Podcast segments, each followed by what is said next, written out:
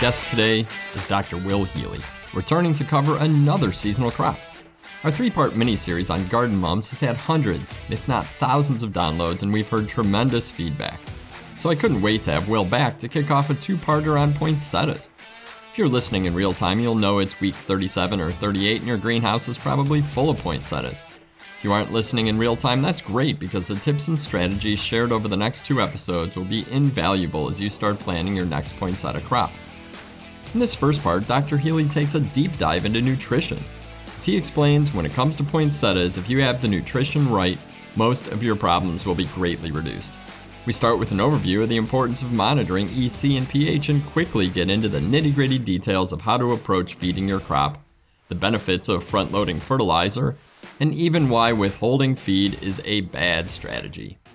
Will does a great job explaining how your feeding decisions impact the EC of the crop as well as how feed leads to excellent or poor crop presentation at retail. If you're wondering what to do if EC starts to creep up, be sure to listen all the way to the end. We also spend time on pH and what can be gained by staying in the optimal 5.8 to 6.2 range. One of the most applicable parts of this episode is Dr. Healy's explanation of how to determine crop needs based on the size of leaves on the plant and how you can effectively measure them using your two hands. As we wrap the episode up, Will talks about watering and shares some poinsettia specific watering strategies. As I mentioned before, you're going to want to listen to this one all the way to the end, and also share it with your entire Poinsettia team, because when you're all on the same page, good things are bound to happen. I'm going to skip Connect 4 this time around because this episode is so timely and critical, and I want to get right to it. Remember, STEM will be back in a couple weeks with part 2 on poinsettias, where we will cover height control, pest monitoring, and much more with Dr. Todd Cavins. As Senior Manager of Technical Services, Dr. Will Healy is responsible for developing production programs and operational efficiencies that produce consistent, high quality young plants. He works with ball companies and customers throughout the world, training their staff in cutting edge production practices. Over the past 30 years, Will has developed innovative operational approaches and scheduling programs that reduce shrink, improve operational efficiency with reduced crop times. Will's current research emphasis focuses on reducing shrink throughout the supply chain from our seed and cutting producers all the way through our customers' retail operations. As author of more than 400 Ball culture advisors, Will is well versed in crop production. Before coming to Ball, Will was a faculty member at the University of Maryland and Colorado State University, where he published more than 30 scientific publications on floriculture production. Will received his PhD from the University of Minnesota, working with Harold Wilkins. Will is a past guest covering watering in a two part episode and garden mums in a three part miniseries. I'll include both links in the show notes. Will, welcome back to STEM. Well, thanks a lot, Bill. Uh, can you believe that we're coming around to Christmas time because it's poinsettia time? it is, and you know, it's funny. We've talked watering, we've talked mums. It seems like uh, you know the the watering topic was you know very broad and pretty much applied to every grower. Mums, again, a seasonal crop. A lot of greenhouses are producing mums, and I kind of feel the same way about poinsettias. Is you know there there there are many growers who grow poinsettias. They've grown them for years, but kind of like we talked about with mums, there are all sorts of new genetics out there, different strategies. You know, you out there in the field are encountering different challenges each year. So I think that this is going to be an excellent conversation.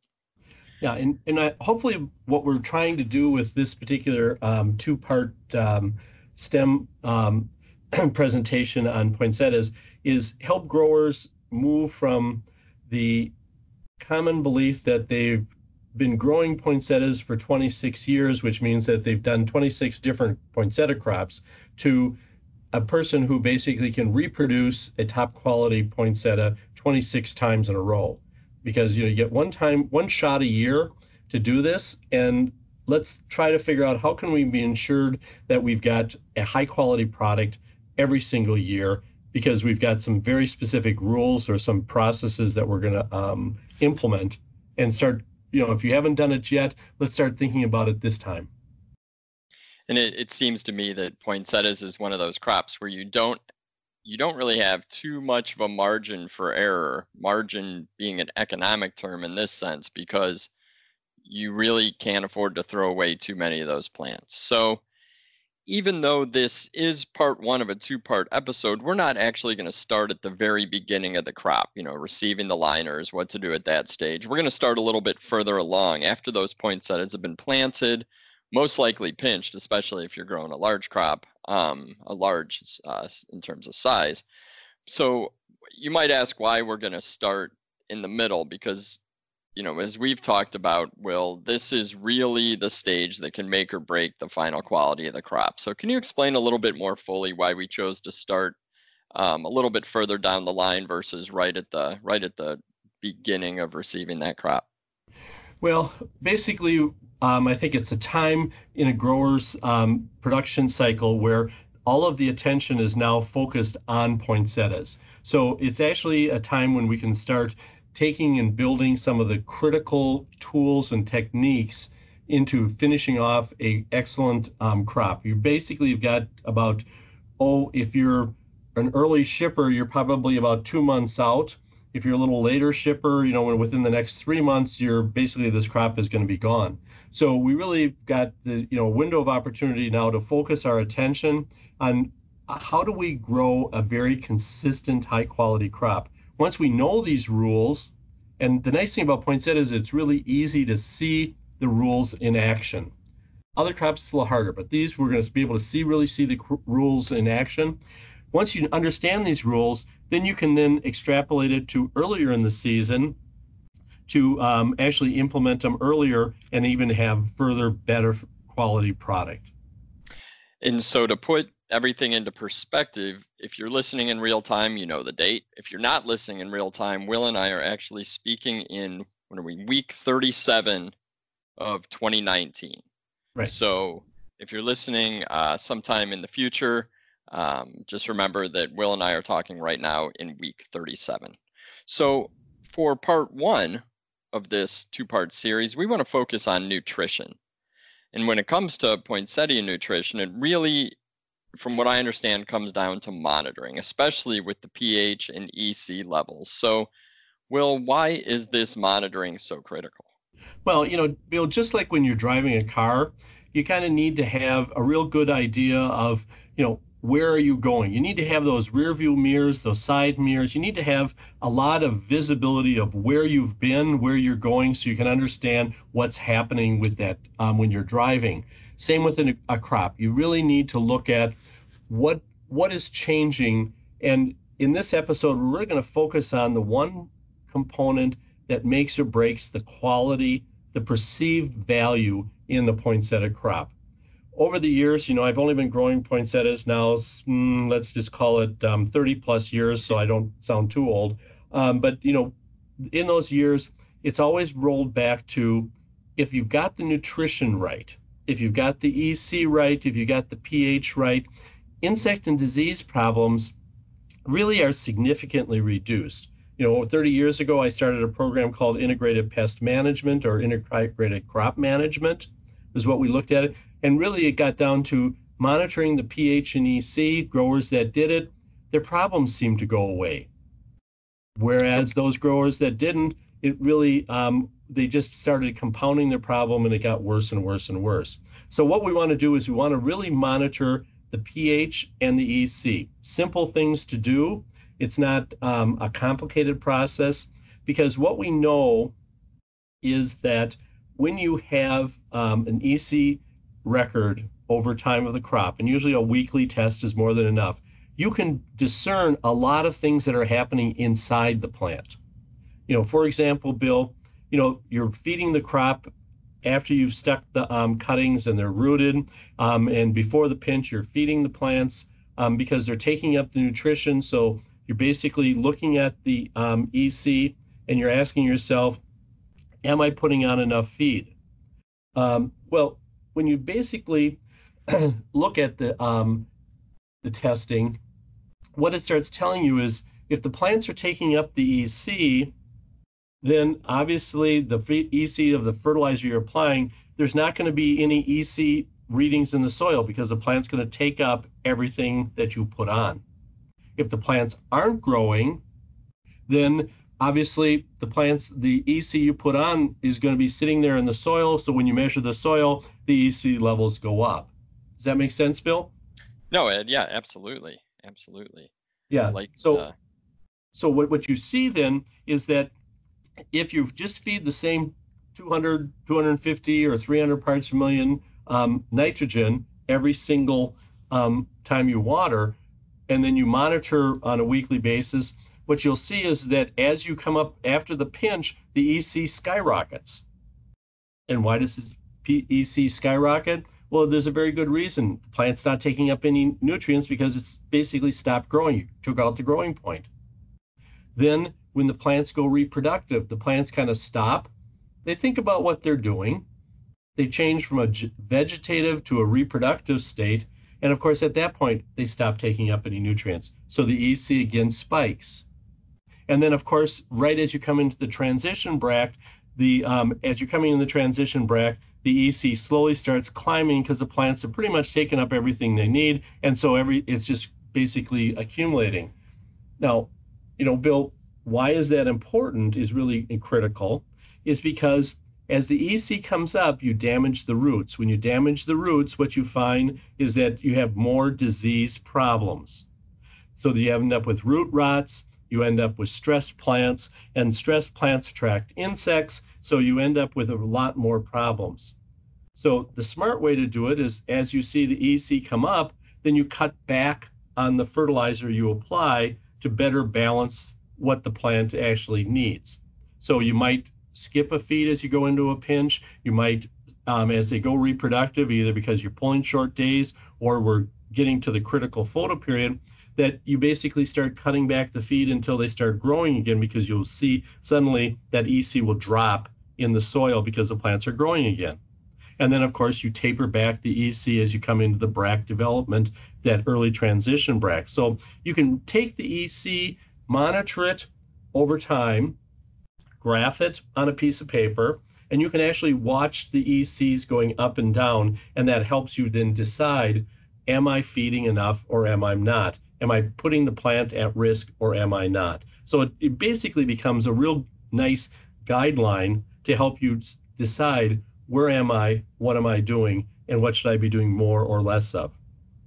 You know, when you look at the pH, basically you can see the same thing, but the pH um, is basically going to move much slower, but it, it will indicate whether you've got enough limestone releasing in the soil to keep the pH where it needs to be. Because one of our biggest problems historically with poinsettias is that we've got bract necrosis or bract problems and botrytis sensitivity. And all the research has shown time and again that that's related to low calcium levels. So if your limestone isn't right, you're just not going to have the calcium levels. So you want to have have the limestone is indicated by the pH. Make sure your pH is in that 5862 range, and then you're good to go. So when you start looking at monitoring, you can tell a lot about the quality of the crop by just monitoring and recording what are your pHs and ECs. I like the the car analogy that you shared early on, and it it strikes me that like all greenhouse production, probably don't need a driverless car because what we're looking here is very intricate and there are a lot of nuances to the way these crops are produced. And you gave a really good overview of the importance of the pH and EC in nutrition. And we are going to dive a little bit deeper into those, especially with the feeding and um, you know short and long term issues that we're going to worry about with with related when we relate it to EC, especially. Then we're going to dive a little bit deeper into pH as well here in a minute or two. But before we do that, can you take us back a step? You'd mentioned the importance of testing and how should growers test poinsettia EC and pH? Well, you know, we've got to do this um, easy and efficiently. Um, and I think that, Bill, you point out a good point about successful poinsettia growers walk their crop. Mm-hmm. They walk, they look, they look and feel the crop and understand what's going on. So one of the tools that you can use in your um, toolbox to get your grower and get yourself out there is to basically say we're going to go and collect a soil sample from you know about 10 maybe 10 plants or so um, every week. It forces you out through the block, makes you reach in, take a look, you know, reaching in, and all of a sudden you get a, a ruffle of leaves and a cluster of whitefly looking like um, a snow blizzard coming at you. These are all good things to know. Um, but so it does help you when you get out there and look through the crop. You don't have to make this complicated. You know what we're looking advocating is just a PHEC. You take your um, pointer finger, stick it into the side of the pot because you want to get the soil that where the roots are because that's important and just stick it in there as far as it'll go and just pull a fingerful of soil up out of the edge of the pot.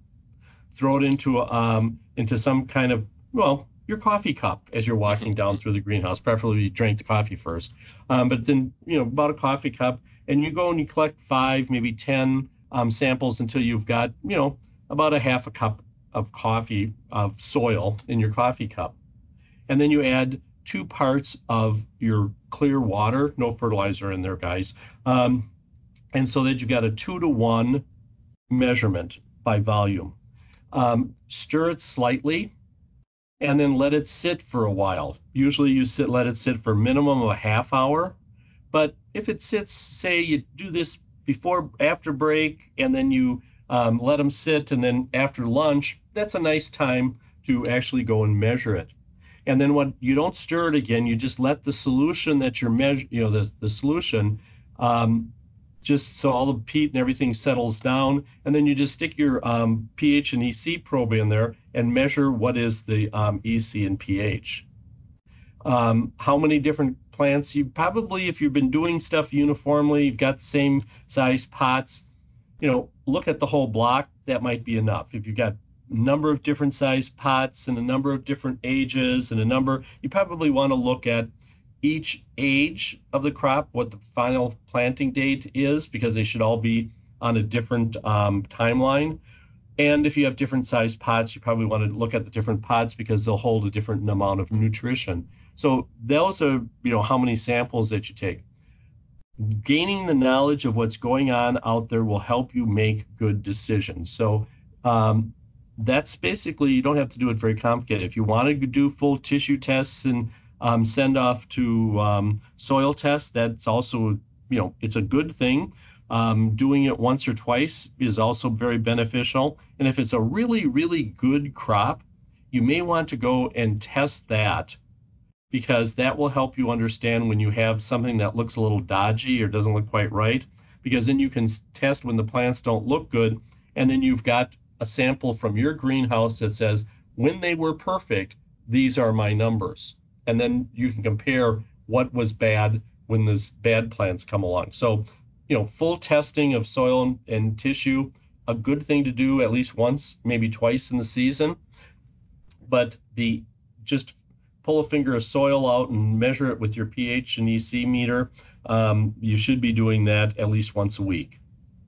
Okay, and I love that uh, that piece of advice about uh, taking a look at what what these numbers look like with a good crop. I don't I don't know that everybody thinks about that. You know, you tend to you know start doing a lot of measuring when things aren't looking good, but you know to have a, a baseline to compare to when you have a really top notch crop, I think is is going to really be helpful in the future. Mm-hmm. So let's get jump back right into into the strategies and I'm going to start by asking what do you want to do or avoid in terms of feeding at this point? Because I know that what you're feeding with, how you're feeding, is going to impact the EC and pH, but I guess I'm not entirely sure how. But how do the how does your feed decision impact EC or pH, and what should growers be doing at this point in terms of feed? Okay, you know you have to sit down and start asking yourself. Um, you know, and this is a little bit of science here, but um, work on a number of crops has shown that the majority of the nitrogen, and that's indic- that also indicates all the other nutrients, but the majority of the nitrogen that is present in the plant at the time of sale, so when they're fully flowered back, you know, another two to three months, is taken up by the plant before floral induction actually occurs because how plants take up nutri- nutrients is they basically move from the soil into the roots, from the roots into the older leaves, And then these are the one nutrients that really we're concerned about. So it's nitrogen, it's um, magnesium, it's phosphorus. These nutrients move into the old foliage. They build up in the old foliage so that you start building up a reservoir of, fo- of nutrients there. And then from the old foliage, they're retranslocated into the developing um, foliage going and the younger and younger foliage. So if you're running a deficiency in that old foliage, then guess what you're going to have in the young foliage bill? You know, it's don't have it in the plant in the old foliage. It's not going to be in the young foliage. Right. So it's important to feed aggressively early in the crop so that you can load the bottom leaves with the maximum amount of nutrition so that later on they it can translocate it into the developing plants. A lot of times we see growers that have all kinds of nutrient deficiencies as we wander forward in another four to six weeks. And they say, I've got magnesium, I've got phosphorus deficiency. Well, what should I do? And I always feel like, well, you, what you should have done is back in September, you should have made sure that you fed adequately to load those old leaves because it's all you're seeing when you see deficiencies in um, no, late October and first part of November is the plant doing what it do- does. It moves nutrients from the old foliage into the young foliage. So obviously, if you don't have enough in the old foliage, it's going to be deficient. So let's make sure that we're getting enough fertilizer on the crop um, from the very beginning. So that's why we want really want to make sure that we're um, getting the plants fed from day one. Some growers say, "Well, I'm not, I'm not going to feed them because I don't want them to stretch. I don't want them to grow very much." Well, that's withholding feed is a bad strategy because yes, you can turn them green, no question. Yes, you can make them look kind of good. Yeah, but if you really want to grow great, high quality, consistent product that has great shelf life and good consumer post harvest life, you got to feed it from the beginning and then try not, and then you can taper back later on in the crop and avoid high salts that leads to diseases, which leads to late season stretch, which leads to all kinds of late problems. Feed early and get those plants um, growing. So that's probably probably one of the first things. Now, of course, what you want to do is you want to feed so that you don't end up with high ECs in the soil. Remember that the measurement of the EC in the soil is a measurement of what's left in the soil after the plant has taken up what it needs. So you put on, say, an EC of 2.5. You measure 0.5 one day later the plant has taken up the equivalent of 2 EC. So the plant takes it up and uses it. So you really want to be measuring that so that you're feeding aggressively, but you're also seeing that the ECs are staying low. If you put on 2 and the soil is 2, the, a day later, the plant hasn't taken up anything. Because did you know that, Bill? What we see in many crops is that the EC is absorbed within about four to 12 hours after application. Did you know that? Wow. No, I didn't know that. Wow. So, you know, the plants the plants will take it up quite rapidly. Quickly. So, um, if a day later, two days later, you you still see EC in there, the plants are not taking up that feed. So, high ECs are just going to lead to damaged roots. So, this is why we want to make sure that we get a lot of feed on them to really start loading the plants early. Um, and then we also need to remember that late in the crop, we need to start backing up because the plants don't need it because they're translocating it. So you really need to be thinking about, you know, what is my parts per million that I'm applying? Now, one of the things that you de- do need to remember is that micronutrients, although low in volume per application, are important. You know, you're not adding as much, you know, you're not adding much when the fertilizer manufacturers um, basically formulate a bag of fertilizer, they're assuming that you are applying 200 parts per million of nitrogen. And because you're doing that, you're also applying the appropriate amount of micronutrients that has been determined through good research. Now, Bill, if you go and only apply 100 parts per million nitrogen, this is a trick question, how much micronutrients are you putting on? Half Not as sure. much? Half. Okay.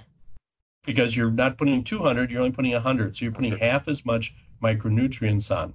So when you are putting um, less than 200 parts per million of a pre-mixed fertilizer, you better start trying to address what am I doing about my micronutrient package to make sure that I'm not running low on iron, manganese, boron. These are all critical nutrients. And of course, the all time important one for poinsettias is molybdenum, MO, because it helps basically absorb the nitrogen and use the nitrogen within the plant. So growers that cut the feed levels down to 100 parts per million, they better be looking at do we have a micronutrient package we can supplement that 100 parts per million so we have enough micros present when we're feeding the plant? Because otherwise, we're going to run into molybdenum deficiency and other problems when we get later in the crop. So does that so you, kind of sum up what, what we're looking for of what what's one of our strategies or some of our strategies from generally feeding? I think so, and then that that is good to know that if you are cutting cutting the feed um, from a nitrogen perspective, um, you can also add in those those micros separately. Right. right. And of course, if you're feeding 400 parts per million, you're putting on twice as much micros mm-hmm. as you normally would, which might be okay, but also, you know, just be aware of that you are putting on a lot of micros out there. Okay no, that I think that, that that's a good overview and that makes a lot of sense. So you mentioned a little bit earlier that if the EC gets high or you're seeing it creep up, it will result in, I think you mentioned root damage and just general disease problems. Can you take a minute and go into a little bit more detail about what short-term and long-term issues to worry about if your EC is creeping up? Well, okay, so if that EC starts creeping up, there is a point where it does become potentially lethal um, to the root systems because you know you um, you think about your root system, and you know a happy root is a fuzzy root. Okay, so what you have is you have all of these hair roots, um, which if you look at it, it um, basically you pull pot plant out of the pot and what you look at your um, nice white roots just beyond just back from the tip, you should see all kinds of fuzz. And this is good because that fuzz is basically root hairs, which increase the root absorb water and nutrient absorbing surface area. And that increased absorption area basically spells good post harvest life and good overall growth because the more surface area, the more nutrients, the better the water uptake, the better the overall plant quality is going to be.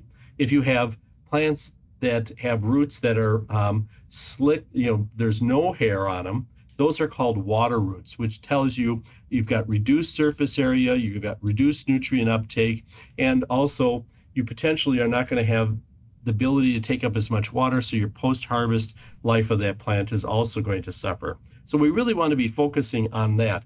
Well, what happens when the EC starts going up? Well, those little hair roots get dried out really fast. You know, if you made it through your chemistry class, which a lot of us barely did, um, but if you made it through your chemistry class, you remember something about osmotic gradients, where the um, water moves from a high salt place to a low salt. Um, no, I think we got that backwards. It goes from a low salt to a, um, a high salt is the way the water, because it goes to try to dilute it, right, Bill? I think so. so just checking to see if you were listening. um, so we basically, so if you got high salts out there in the soil, and it basically sucks the water out of those hair roots, and they die. So if your salts get too high, and by too high, on a two to one, you start looking at um, 1.5 is okay, two gets to be a problem, 2.5 gets to be a serious problem, you know, three that gets to be really, really problematic. Um, and then if the soil dries, the salts effectively become more concentrated in the soil and they dry them out even faster. So you really want to make sure that your salt levels are hanging right around, you know, one is a happy place. Nobody died at one when using a two to one. So you kind of want to make sure that your soil salinity levels, the EC levels stay right around one. Okay. And I think, you know, when you said, where you said a little bit earlier, I think is something that's worth repeating at this point is that it's these root hairs um, and the fuzzy roots that actually do result in the best post-harvest condition for that plant, and especially with poinsettias, that's really what we need is for these to look fantastic at retail and to perform well for for the end customer. So those root hairs and, the way that that um, the health of the plant at this stage is really going to be critical on, on on down the line.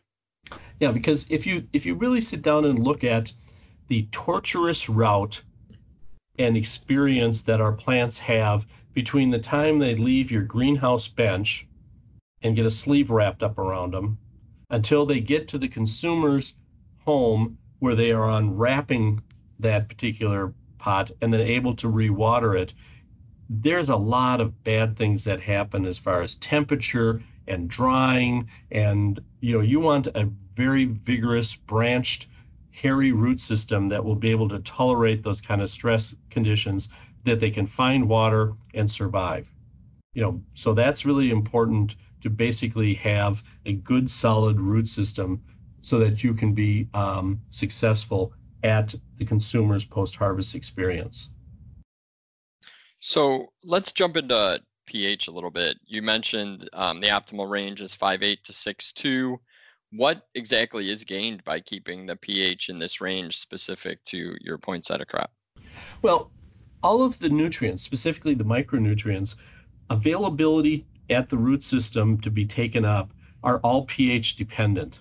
So when the pH is in this range, you end up with your maximum nutrient uptake for just about you know just about all of the nutrients and micronutrients and macronutrients.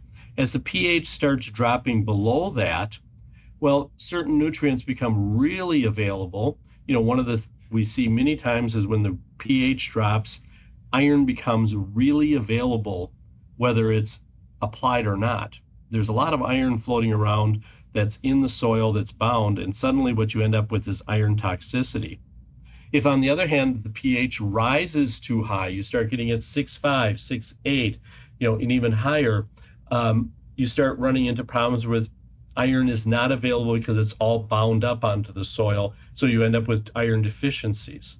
So iron is kind of the one everyone looks at, but the reality is that same kind of availability um, problem occurs with manganese, Mn, with magnesium, Mg, and also your calcium is um, availability and just in your potassium uptake.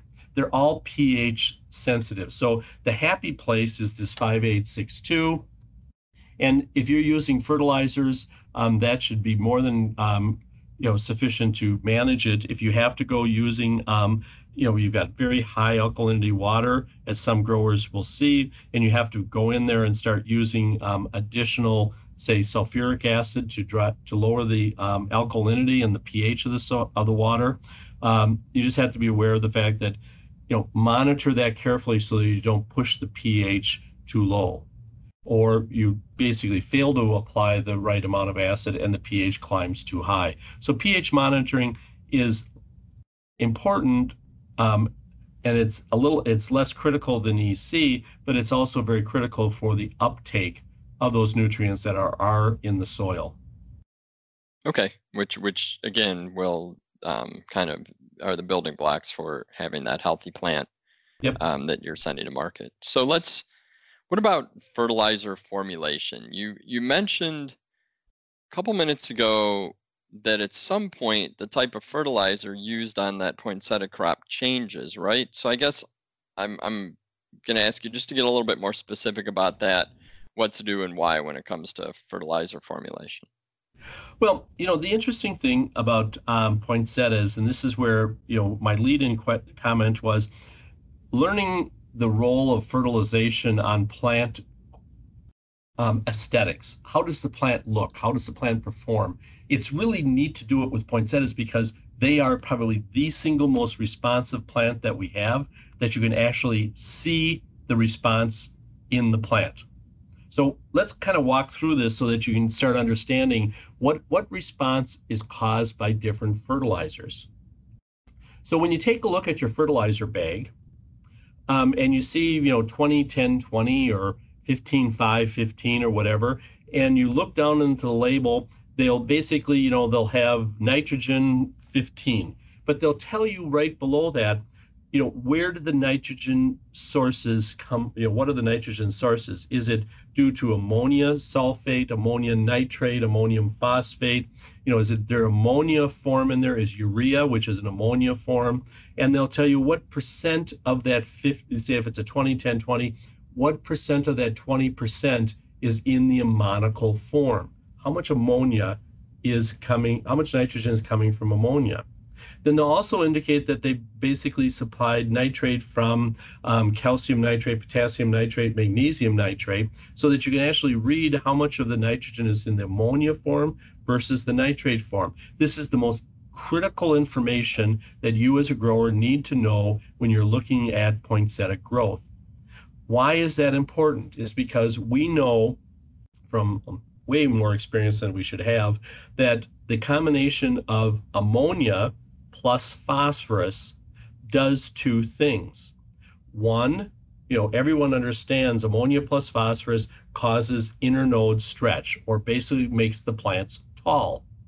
We also know that ammonia plus phosphorus makes the leaves really big. So if you want really big leaves, and we'll talk a little bit more about, you know, you know, how do you define what is a big leaf? But if you want really big leaves, you feed them with a lot of ammonium phosphorus. Phosphorus. So if you have a 20, 10, 20, the second number being 10, and that means that, you know, there's a lot of phosphorus in 10. Um, you know, 20, 10, 20 at 200 parts per million basically will provide about 40 parts per million phosphorus. 40 parts per million phosphorus is a lot of phosphorus. Less than 10 parts per million phosphorus is not very much phosphorus. So you need to basically look at between 10 to 15, 20% phosphorus if you're trying to um, you know get nice sized leaves. But if you want really jumbo leaves, you know 20 20 20. Downside of that is you get really tall plants because of the phosphorus and ammonia causing stretch. But then you also have um, really big leaves, like dinner plate sized leaves. So if that's the look and feel that you want, then that's the fertilizer you need to use. Of course, for every yang, there's a yin. And the, the opposite side of the ammonia is lack of ammonia. So if you use 15015, for example, notice there's no phosphorus in there. Awesome. The 15015 does have a little bit of ammonia in there, just to, so that you don't end up with the bag of fertilizer turning into a giant rock, so it doesn't um, basically cake on you. But there's it's primarily nitrate, calcium, potassium, magnesium nitrate. So you've got a nitrate based fertilizer. And so you have very little or no ammonia in there. So consequently, if you want to keep really tiny leaves, what do you feed with? You basically feed with a an ammonia, low ammonia or no ammonia based fertilizer. So read the label and see what percentage of the total nitrogen is in the ammonical form. And that will start telling you very quickly is this particular fertilizer going to give me big leaves and a lot of stretch, tall plants, or is it going to give me small leaves and um, more compact plants? So, you know, this, this fertilizer decision, what is the formulation of that bag, will help you dis- determine what end picture do I need? what end picture am I going to end up looking? Do I want to have a plant that has small leaves on the bottom and big leaves on top? You know, what happens to that plant, Bill, when you start doing stuff like that, where you put all the leaves up, the big leaves on the top? It's going to fall right over. Yeah. You basically, if you, if you suffer from breaking branches, you probably have got your nitrogen backwards because you're basically pumping it with ammonia and phosphorus, which of course is going to yield big leaves. Mm-hmm. Big leaves weigh more than little leaves. And so you get if you put all the big leaves at the top, you're top heavy and you fall over. Basically, the branches break off. Conversely, if you feed heavily with ammonia early, you're going to end up with big leaves on the bottom of the plant. So that when it's sitting on a table, you don't have to look at the person across the table from you because you've got all of this foliage sitting right at the top of the pot. So you can actually customize the look of your plant and you know impressions and um, of what your plants look like are how consumers determine quality or no quality. You know, if it's top heavy, consumers look at those and say, hmm, is that as good a quality as where you have it, the big leaves on the bottom right across the top of the of the pot, and then that basically gives you a much better quality appearance because it's got more mass at the bottom. Because that's really the differentiator on poinsettias. Two pots next to each other. One of them's got leaves at the bottom. One of them's got all the leaves at the top. See which one sells better. Right, and, and you, I've I've heard you say you know you want to shoot for that almost a pyramid structure yes. of the plant where you've got those big leaves and all those good breaks down toward the bottom, and then you're toning it with the smaller leaves um, going up to the top, which creates that that sort of pyramid shape that is going to look nice at retail. It's going to look nice sitting on that dining room table. It's going to look nice when you give it to grandma at Christmas time. Yeah. Um, it's just a, a better plant. So, okay, I think that that that's a good overview um, of sort of the formulation and how to apply it and when to you know when when to dial back on on one type, um, going for those smaller leaves. So, what are the signs to look for when when you're trying to decide if you're using too much or too little ammonia or phosphorus? I know that I've I've heard you talk about, and I'm still trying to get my my sort of head around this hand or fingers strategy to measure the the plant leaf. But can you share, I guess, with the listeners a little bit about that because it is a, a pretty easy way to get a handle on on how your crop's doing um, and then maybe what to look for when when you're making that decision to dial back on the ammonia or phosphorus. Yeah, you, basically what we do is we do the finger test. How many fingers does it take to cover the width of the leaf?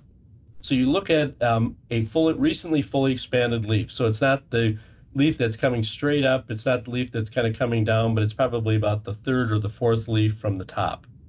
And you look at that leaf because that's pretty much as big as the leaves are going to get.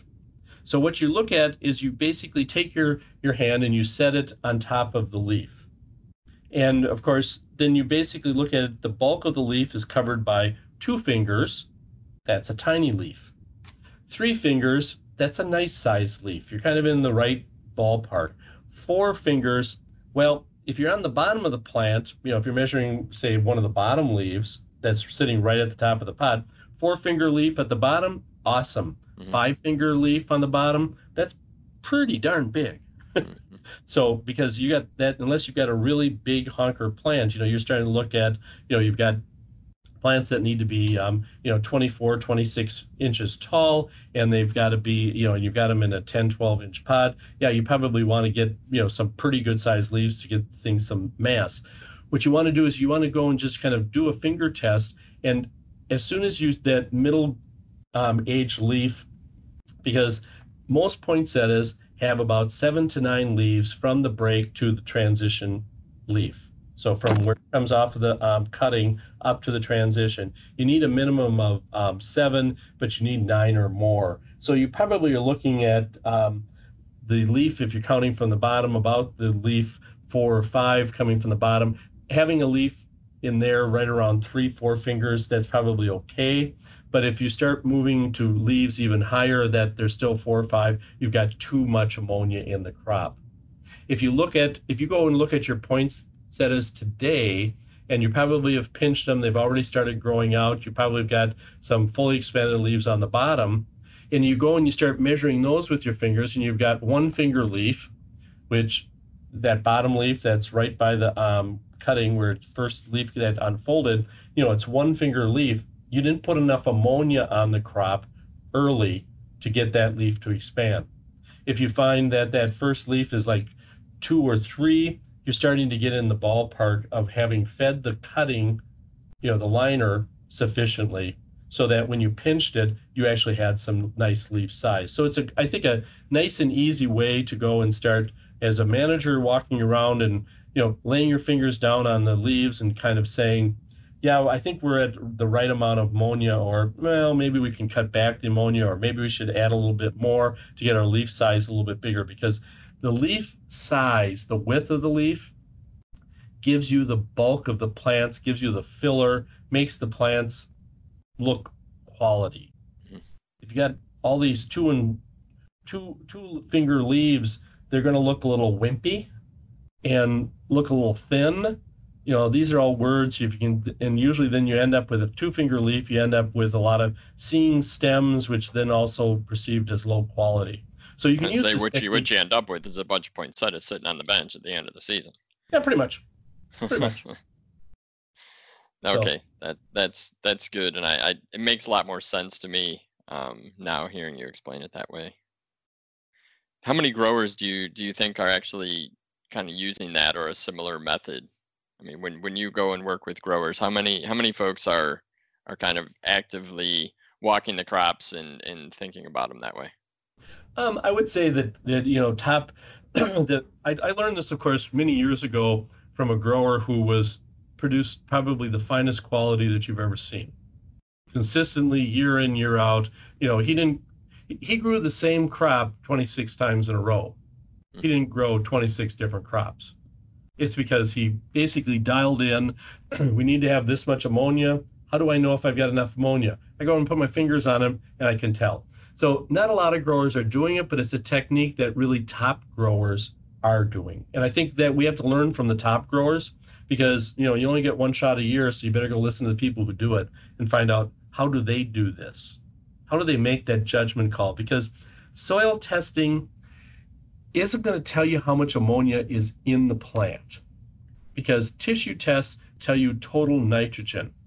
Fun fact, useless information. You need to know how much ammonia has gotten in that plant. What is did the ammonia respond? Did it cause the plants to stretch? You know, and actually the interesting thing, and we're pretty much talk about that in the next um, podcast, is the whole question of um, how do you control stretch? How do you control those internodes?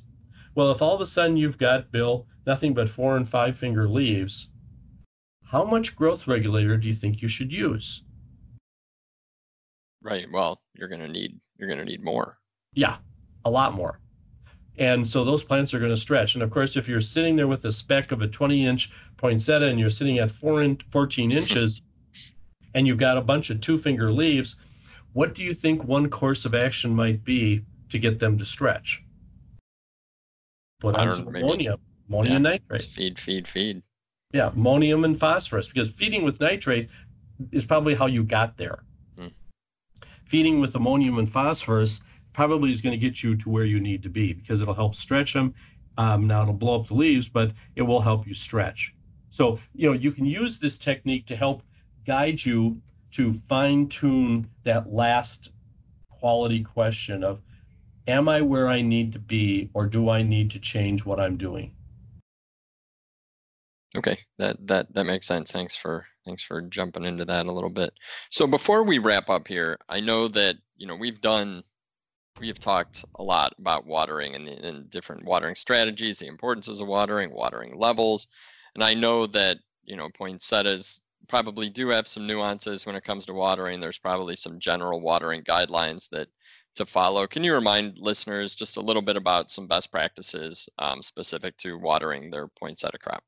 Sure. You know, we have to remember that you know there are levels, you know, one through five, and we've got the watering that basically tells you how you can determine what your um, measurement is, one to five, and you know, but you can use the same concept that you know in a in a measurement, you want to go from a level four to a level um, water up to a four, which we all know is basically a drip out of the bottom of the pot.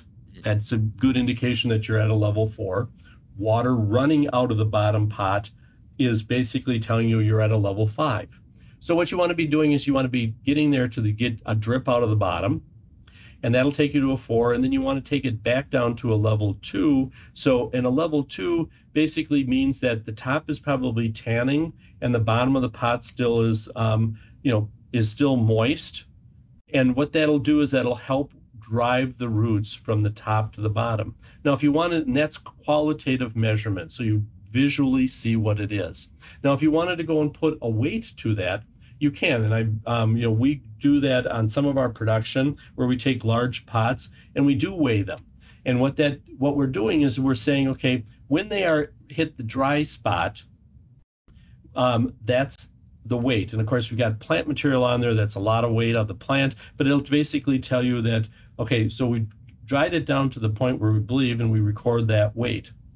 Then we go and we add it up till you get to the drip and that basically tells you, okay, we need to, um, we've added 300 grams of water to take it from the dry point to the wet point. So that's 300 grams of water. So if we put on 300 grams of water, we have to now get rid of 300 grams of water. So by then measuring it, you can then make a decision that, okay, so tomorrow I come back in and I realize um, I've only lost 100 grams. Okay, I shouldn't water. Right, don't water it that day. Don't water. So then on Wednesday, I come in and I lose another 150 grams. So now I've lost 250 of that 300 grams. Water, don't water. And so then I can kind of look at this and go, yeah, I should probably water. Mm-hmm. What this does is it helps discipline the grower, especially early in the crop when um, it's most critical to get this wet dry cycling to force the roots to the bottom of the container and really get the branching and get the whole rooting process started. It helps force the grower to be trained not to water because remember, we mistrain our growers. We train our growers and say, your job is to water. Mm-hmm. So, to do a good job, what do they do, Bill? They go out and water. Right. Whether it needs it or not, by God, they're going to water. So what you want to be able to do is we really should be training our growers to dry the plants out. Mm-hmm. Every time you hit a dry, the dry target, we're going to pay you. Mm-hmm. It'll completely change your whole philosophy because guess what they're going to do? Are they going to water or they're they going to try to figure out how to dry them out? They're going to pay close attention to dry how to dry that crop out. Right. So um, what that does is it changes the dynamic of what you what you're driving them because you really want the crops to dry out. Drying them out basically increases branching, plants looking for water, increasing um, fuzzy roots, increasing the search for water and nutrients, so that you end up with a higher quality plant when you have a plant that basically goes through a four down to a two on a regular cycling, cycling basis. Focusing on early crop development through the next, say, 15, 20 days is probably the most critical time of the life of the plant because that up through about October 1st, when you start are trying to decide short days or you're basically going through natural short days, you know, this is a very critical time of the crop for having a strong root system because it's only going to get murkier and darker and more miserable growing conditions, except in the southern hemisphere, um, from this point on. So Great. really focus on your roots right now. And I'll go back um, in the show notes and link to those episodes on watering. They are two of our most popular episodes we've ever done on STEM, but I know that there are still plenty of people who need to listen and share those with their team because the watering levels is such a great way to keep everybody on the same page. Um, and again, it pertains very much to a poinsettia crop. So, Will, as I mentioned a few times, this is part one of a two parter and we'll be back in a couple weeks with uh, part two. So, what should listeners expect to learn in part two? Well, part two, we're really going to focus on monitoring because, you know, if you think about success, it's about if you measure it, you can change it, you can manage it. So you really want to be monitoring your crop from to manage it correctly. So we're really going to talk about um, monitoring for height control a critical part of hitting the market requirements is having plants that are tall enough. So what and it's not just how you monitor it, it's okay, now that you've got the data, what are you going to do about it? So we'll talk a little bit about, you know, what do you do if you're too tall? What do you do if you're too small? What do you do if you're, you know, you're not in the right place that you should be. So it really, we're going to talk about that whole monitoring. Todd Cavins uh, is going to be covering that. So we'll be able to have a um, good discussion on monitoring and using the different tools that you have available. Also, insect control. Monitoring your insect control, you know, is really critical to understand, you know, where is the pest, how is it increasing, decreasing, so that you can basically um, understand where you are and why you are failing you know, what is the three-legged stool of success for a insect control program? So, you know, because it's usually one of the legs is broken and that's why you're failing. So, you know, we're going to learn talk about that. So it's not just the monitoring, but what do you do with it once you've got the data? Great. So we're going to have good uh, practical information like we did this episode. So, Will, thank you so much for sharing so much information I know that Ball Seed has a ton of resources available for poinsettia growers, and I'm going to include a lot of links in the show notes, both from Ball Seed and from Selecta North America, which is a partner company that offers some of the best poinsettia genetics available today. But, Will, as always, thank you so much for your time and expertise. And like you mentioned, we're going to be back in a couple weeks with Dr. Todd Cavins, who's going to jump in and, and take uh, take on part two of this poinsettia series, and I'm excited uh, to hear from him as well. Uh, so, Will, thank you very very much. Good, and happy poinsettia growing. Thanks so much for listening to STEM Insider Tips for Greenhouse Pros, and special thanks for helping us reach almost 13,000 downloads. If you enjoyed this podcast, please take a minute to recommend it to your peers and coworkers. And you can subscribe on any podcast player using iTunes, Google, Spotify, TuneIn, Stitcher, and more. We really appreciate the support. I'm Bill Calkins, and you can always reach me by email at bcalkins at ballhort.com. That's B C A L K I N S at ballhort.com.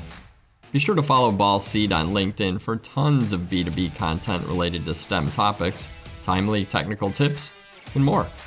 And follow STEM Greenhouse Podcast on Instagram. That's STEM Greenhouse Podcast, all one term, for behind the scenes looks, sneak peeks, and all sorts of good stuff. I did take a break from Instagram for a bit, but have no fear, STEM Greenhouse Podcast is back. Let's end this episode with a quote about repetition from Norman Vincent Peale. Repetition of the same thought or physical action develops into a habit, which, repeated frequently enough, becomes an automatic reflex.